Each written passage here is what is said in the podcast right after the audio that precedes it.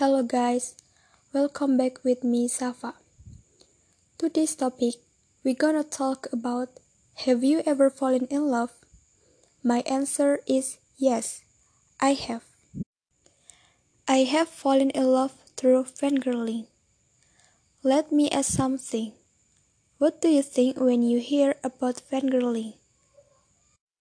Many people think fangirling is a strange thing, excessive and useless. But for me, fangirling is fun, reduces stress, and even inspires as long as you know the time and limits. I have loved K-pop. I stan group. I became a fan of the group NCT 127.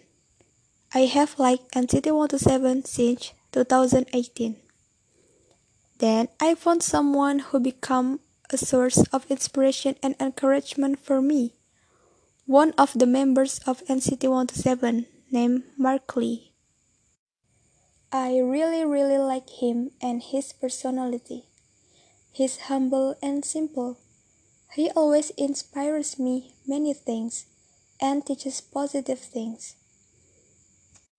Mark Lee was never tired of trying. He taught me to always be grateful for the smallest things, appreciate every little thing around us, which sometimes, without us realizing it, can be good things for others. He taught me not to just give up. You don't have to get everything you want now.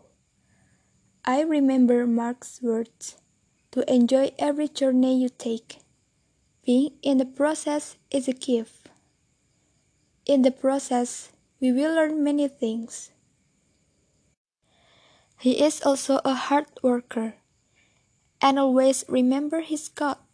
His personality I really admire. Oh yeah, apart from his personality, I have loved Mark's talent. He is rapper. I really like his rap. It's really good the flow is there. He not only talk fast, but follows the tempo of the song. His voice is unique and addictive. Besides that, he also a dancer.